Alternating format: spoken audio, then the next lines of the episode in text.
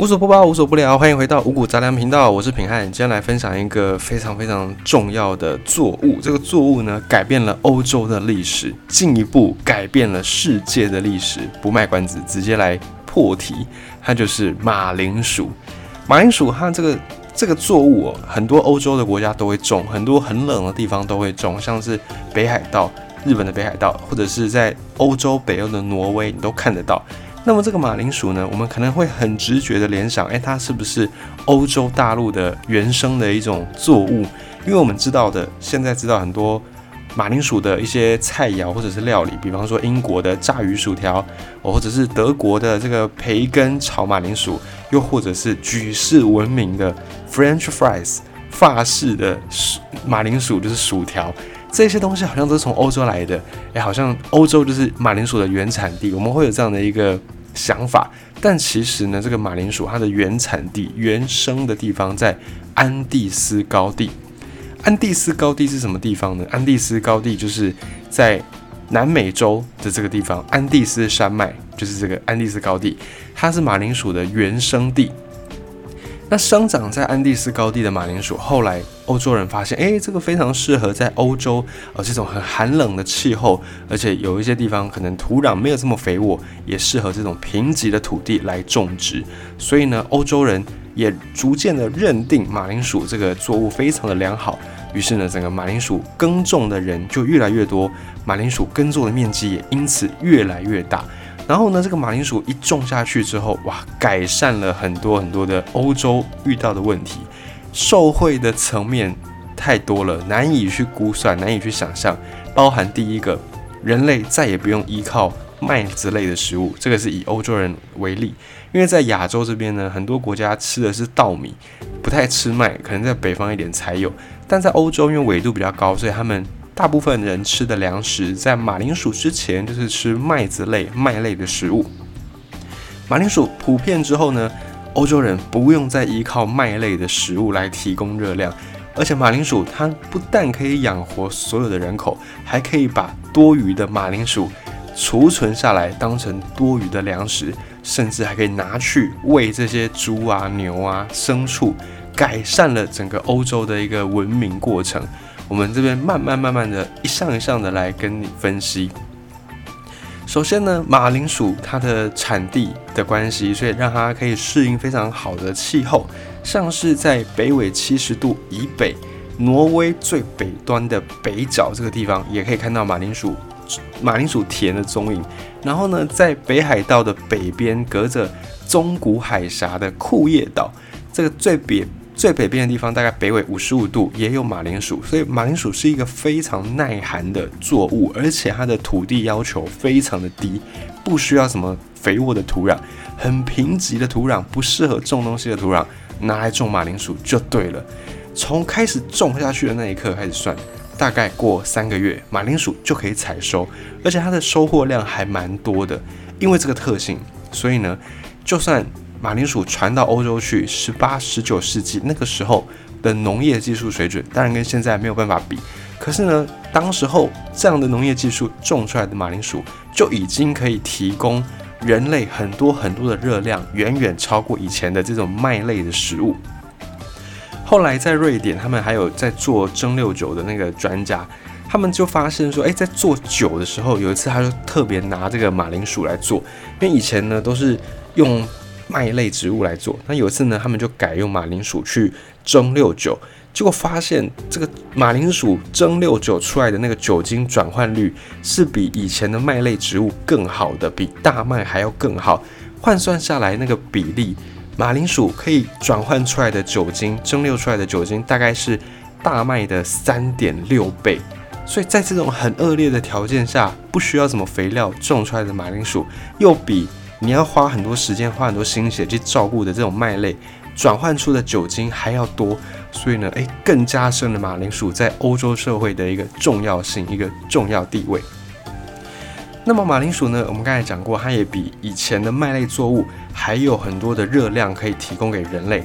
它提供的热量以同样的单位来说，至少是麦类食物的四倍以上。在马铃薯还没有当成欧洲人的主食之前。就算是在那个时代很有钱、很富裕的巴黎北方的农村，每一年都还是有大概四分之一的人会因为饥饿而死掉。但是呢，马铃薯变成欧洲人的主餐之后，过去这些吃不饱、害怕饿死的农民，终于不用再害怕会饿死这件事情。所以马铃薯呢，基本上它最大最大的一个功用，就是喂饱了这些欧洲的人，让每一个欧洲的国家不用再面对到国民吃不饱，然后随时呢有这些吃不饱的农民会起来起义推翻王国，就首当其冲的直接避免掉了这样的一个危险一个威胁。而且马铃薯它本身呢，除了热量之外，它也有很多的。特别的地方帮助人类维持身体健康，像是以维他命 C 这个大家都知道非常重要的营养素来说，每一百公克的马铃薯就有三十五毫克的维他命 C。虽然比不上柑橘类的水果，比不上草莓，可是这样的一个含量，一百公克的三十五毫克的维他命 C，已经比我们平常吃的苹果、葡萄、梨子，甚至桃子的维他命 C 都还要多。那比较特别的是，因为水果里面的维他命 C，它或者是蔬菜里面的维他命 C，遇到热就会被破坏。因为维他命 C 是一种水溶性的这个维生素，它只要遇到热啊，那个结构被破坏之后呢，遇到水它就会溶掉了。可是呢，因为马铃薯它里面的淀粉非常的多，你一把它加热，它不会变成水，它就是变成糊。这个糊呢，就可以把维他命 C 包裹起来，避免维他命 C 直接流失掉。所以呢，以同样的热度来说，马铃薯的维他命 C 比较不容易流失，比起水果，比起蔬菜，比较容易保存得住。在欧洲，法国人也好，德国人也好，甚至呢，都把马铃薯给它另外一个名称，一个美誉，叫做“弟弟的苹果”。当然，以前的欧洲人、以前德国人，农民不会知道什么维他命 C 这些事情。可是呢，他们都知道说苹果里面的营养可以帮助人体维持健康。那吃马铃薯，诶，就跟吃苹果有差不多的那个功效。所以呢，他们就把马铃薯称之为“弟弟的苹果”。这个是一个蛮特别的昵称，在台湾我们可能不太会这样称呼马铃薯。然后除了维他命 C 之外呢，因为维他命 C 如果人体缺乏的话呢，就会引起所谓的坏血病。坏血病这个事情呢，呃，在大航海时代也有很多的水手罹患了这个病症。后来的解方就是用柑橘类的水果去解决这个坏血病，但在欧洲的中部、北部这些土地。到了秋冬，到了尤其到冬天，完全没有办法种植任何的东西，没有新鲜的蔬菜，没有新鲜水果可以吃，也没办法获取维他命 C。这个时候呢，只能从马铃薯身上来获得维他命 C。所以马铃薯除了给大家热量，除了取代麦类作物之外，还供应人们防止坏血病的维他命 C。再到这里为止，你就可以知道马铃薯。从这两个层面，热量跟维他命 C 就已经是欧洲大陆上面不可或缺的一个重要的粮食。那马铃薯呢，在维持这样的一个非常好的地位之后，开始。欧洲人就广泛的种植这样的一个马铃薯，因为在种马铃薯之前，欧洲人他们是种麦子的。如果你种麦子，如果是丰收的年度，如果是和平时期，那当然是没什么大问题，太好了啊，大家就有得吃，有的有的储藏那样子。可是呢，当时候欧洲的地形的关系，欧洲是一马平川，就是一个大平原，所以彼此的国家互相的打来打去是非常平常的事。那互相打来打去，这种扩张，因为大家吃不饱，吃不饱怎么办呢？自己的国土不够粮食，只好往外去扩张，只好去掠夺其他国家。所以呢，欧洲国家就频繁的打来打去，频繁的征战。那这个大家吃不饱的问题，就是每一个当政者马上上位之后就要面临到的问题。每一个当政者都想要处理粮食供应的问题。所以呢，当时候每个当政者呢就互相的打来打去，为了要抢到更多的资源，抢到更多的粮食。那这个互相攻占、互相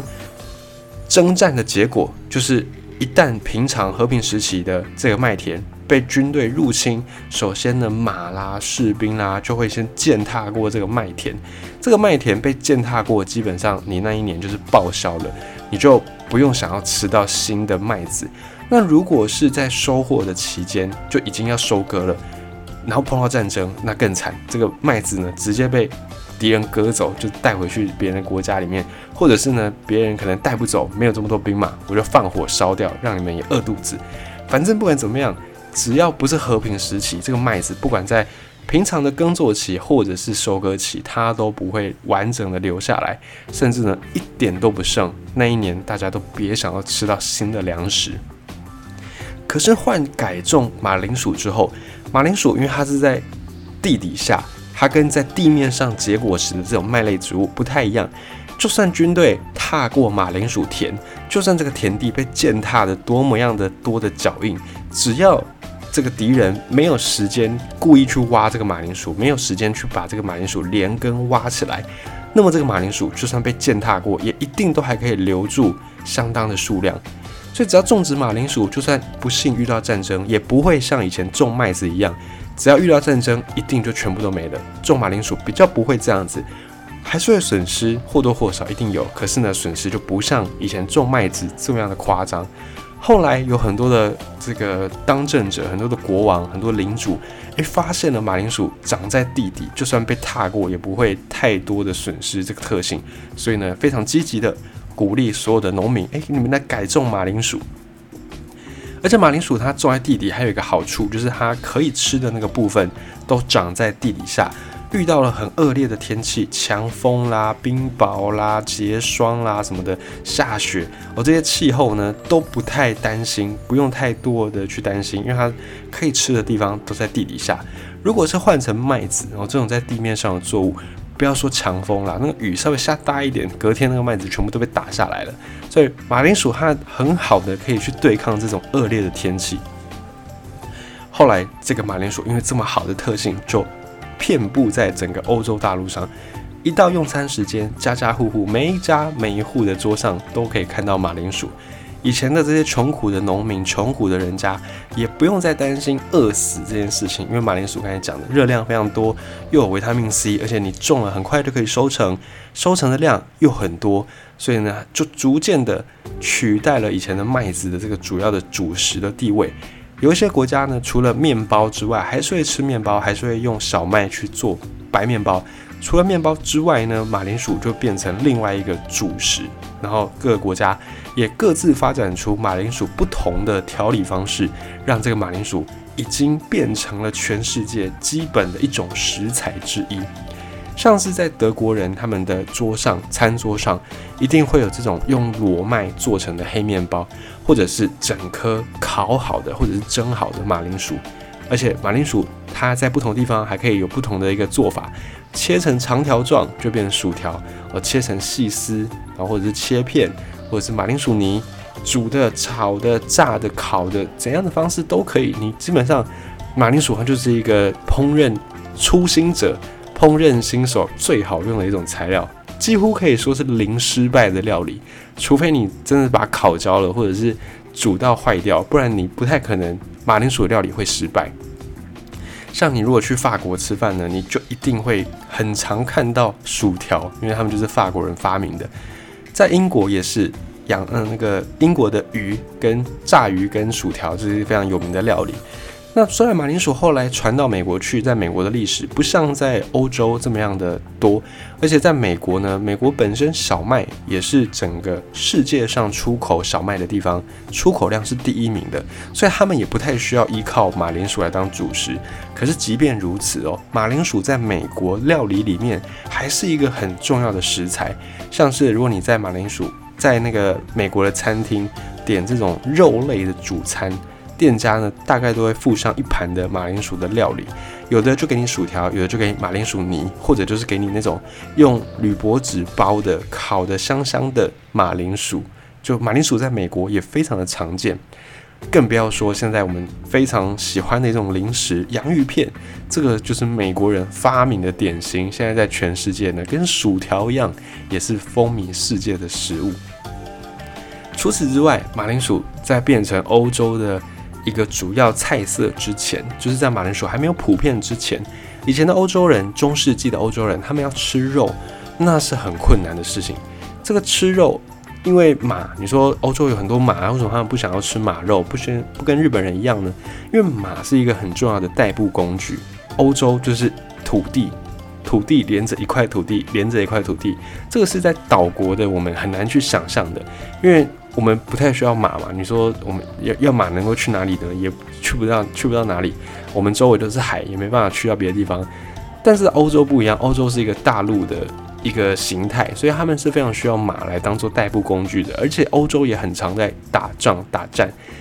马也是战争里面非常重要的一种战力，组成骑兵很重要的战力。所以对欧洲人来说，他们绝对不会想到要去杀马来吃，因为马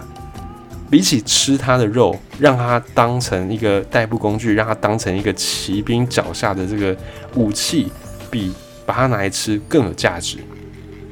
那么牛呢？欧洲也有牛吧？牛拿来吃不是也很好吗？牛呢是农民工耕作的时候、工作的时候非常重要的劳动力，这一点在台湾也一样。所以很多的老一辈的台湾人其实不吃牛的，就是觉得说牛已经很辛苦了，帮我们耕田、犁田，哦，我们就不忍心吃牛肉。而且在欧洲，牛也提供牛奶。所以这个是非常重要的蛋白质。如果你为了要摄取蛋白质就把牛杀掉，那你就跟杀鸡取卵是没什么两样的。所以欧洲人也不太会去杀牛，除非真的是已经老到没办法再种田的，要不然一般的欧洲人也不会想要去吃牛肉。然后呢，在印度的棉花还没有传入欧洲之前，就是这个棉花这种植物还没有传进欧洲，羊毛跟麻。都很重要，是一种做衣服的材料，所以在欧洲的绵羊也不会拿来杀，也不会拿来吃。基于以上这些理由，你看马也不行吃，牛也不行吃，呃，羊也不行吃，那那只能够吃什么？就只能够吃猪了。而且猪它的一个特性是，猪吃多少饲料，它就会长多少肉，换肉率算是蛮好的，甚至蛮高的。所以照理来说，欧洲人最理想的一个肉类的来源，应该就是猪肉，而且猪。它的饮食呢，不太需要特别的去照料，人可以吃的猪几乎都可以吃，因为它的杂食性的这个特性。所以以前的人呢，就不用特别准备饲料，就人吃什么，猪就吃什么就对了。但是还记得我们刚才讲的吗？在马铃薯普遍之前，欧洲人是很容易会面临到饿死这个问题的。以前的这些农民养活自己、养活家人都不容易，哪有什么多余的这些食物可以当饲料？这个麦子人类自己吃都不够了，还要爬瓜，这样怎么可能呢？所以以前的猪，中世纪的猪也不太肥，不太像现在的猪一样。如果你看到那些文献或者是画作，有画那种中世纪的猪，通常呢看起来都是比较偏瘦的那一种。所以到了秋天，在马铃薯还没有普遍的那个年代，进入秋天之后，每一个农家。都会派人拿着那个木棍，把这些猪赶去村子外面，赶去树林里面，然后去敲打那个树，让树上的这些果实掉下来，让猪吃，就是天然的饲料这样子。这个是秋天这些农夫农民很重要的一个工作。所以呢，尤其像橡实橡木的那个橡，一个木字旁，再一个大象的象，橡实这种果实也被称为是猪吃的面包，因为这些猪呢就被。赶去那种橡木林下面，然后去敲那个橡树掉下来这些橡石。相对于牛或羊，它们只能吃牧草或只能吃干草，所以猪的食物来源算是非常的多元了。以前在马铃薯还没有普遍之前，秋天就是去吃橡石，但那个猪也没办法长到很大只，也没办法长到很肥，所以呢，这个猪呢就没办法，虽然不肥，但还是得吃嘛，还是要摄取这个肉类，在。秋天的快要结束，要进入到冬天这个时候呢，这些农家就会留下要配种的猪，就只留下几只猪，然后剩下的这些猪呢，就把它宰杀掉。宰杀掉不可能一下子就吃完嘛，虽然没有很肥，可是这个猪呢，你要一下子吃完也是很难的。这多的肉怎么办呢？就用盐来把它腌制，腌制完之后，一直到隔一年的秋天。隔一年要来杀猪的这个时间点，这一年的时间，所有的肉就是从这个腌制的猪肉来吃。但别忘了哦，以前没有什么冰箱哦，没有不要说冷冻、冷藏的这种技术也没有。在以前那个时代，如果你要让这个肉可以保存的比较久，你要么就是烟熏它，要么就是做成肉干，要不然就是你要用盐去给它腌制。那这个腌制肉，在古罗马时代很久以前，其实欧洲他们就有这样的一个技术，把猪肉切成小片小片的，啊，两面都给它抹盐，再放到木桶里面去，哦，两层肉之间还要再撒上盐。这个呢，也可以解释为什么欧洲很多地方都有所谓的火腿的文化，好像那个萨拉米。这个意式的火腿、意式香肠，或者像西班牙也有金华火腿哦。每个国家都有各自不同的这种类似火腿的一个料理方式。这个就是因为这样子，以前没有冰箱，没有冷藏技术，只能够用盐腌制的方法。因为盐是最好取得的嘛，也是最不费工、最最能够快速的腌制肉的一个方式。所以呢，这个技术就从罗马时代传下来，一直到现在，你还是可以看到欧洲很多地方都有这种火腿。的文化就是从这个地方来的。可是呢，以前据说啦，据说在很久以前没有香料的那个年代，因为香料它是很后面才进到欧洲去的。在以前的中世纪的欧洲，香料最大的一个来源就是东方。那时候在东亚地区，很多的香料几乎都会传到中国市场去，因为我们很中华文化、中华料理里面很早就有这种吃香料的习惯。那在欧洲以前的欧洲，他们觉得香料除了食用、除了吃之外呢，跟巫术、哦，跟占卜、跟法术有一点关系。他们就觉得说这些香料是很神秘的，甚至呢，还有一些人会觉得说，哎，我们不要亲近香料，因为这个香料会让人的心神不宁。这不宁不是说让你。让你那个呃神经紧绷、神经耗弱不是，而是说你接触了香料，你就好像是跟撒旦亲近，好像跟魔鬼亲近一样，会让你呢逐渐丧失那种戒律的心，有这种感觉。所以有一些人在欧洲是不喜欢亲近香料的。那以前这个香料在欧洲也不好取得，因为很多的香料都在东方，都在南洋。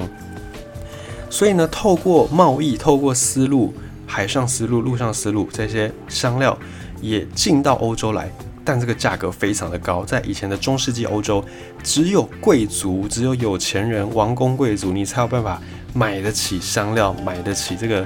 非常东方的东西，非常昂贵的东西。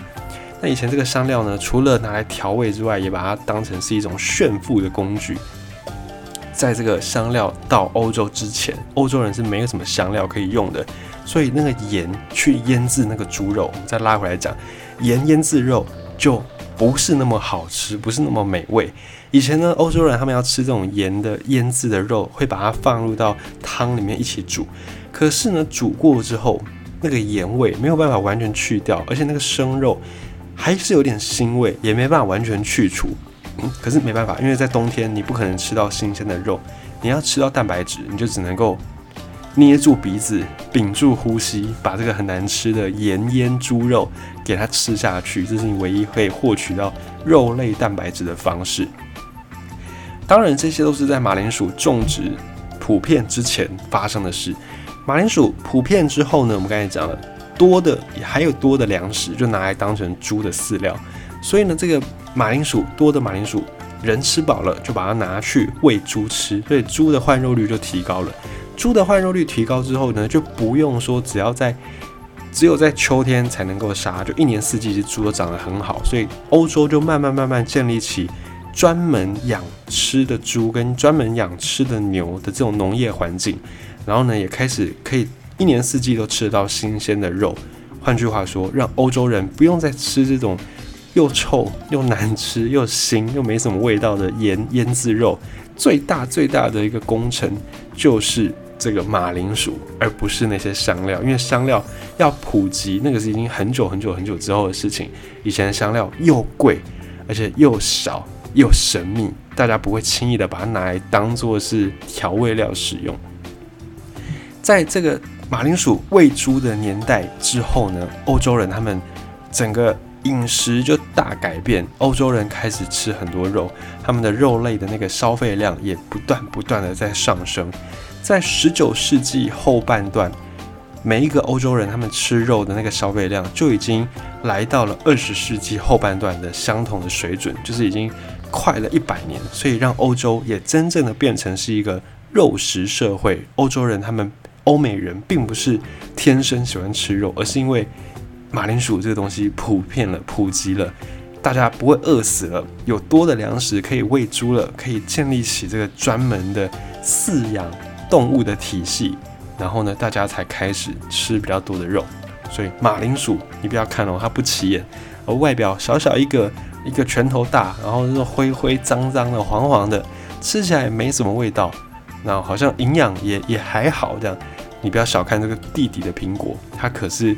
直接的影响了欧洲人的餐桌史，直接影响欧洲的文明，甚至改变了世界的文明进度。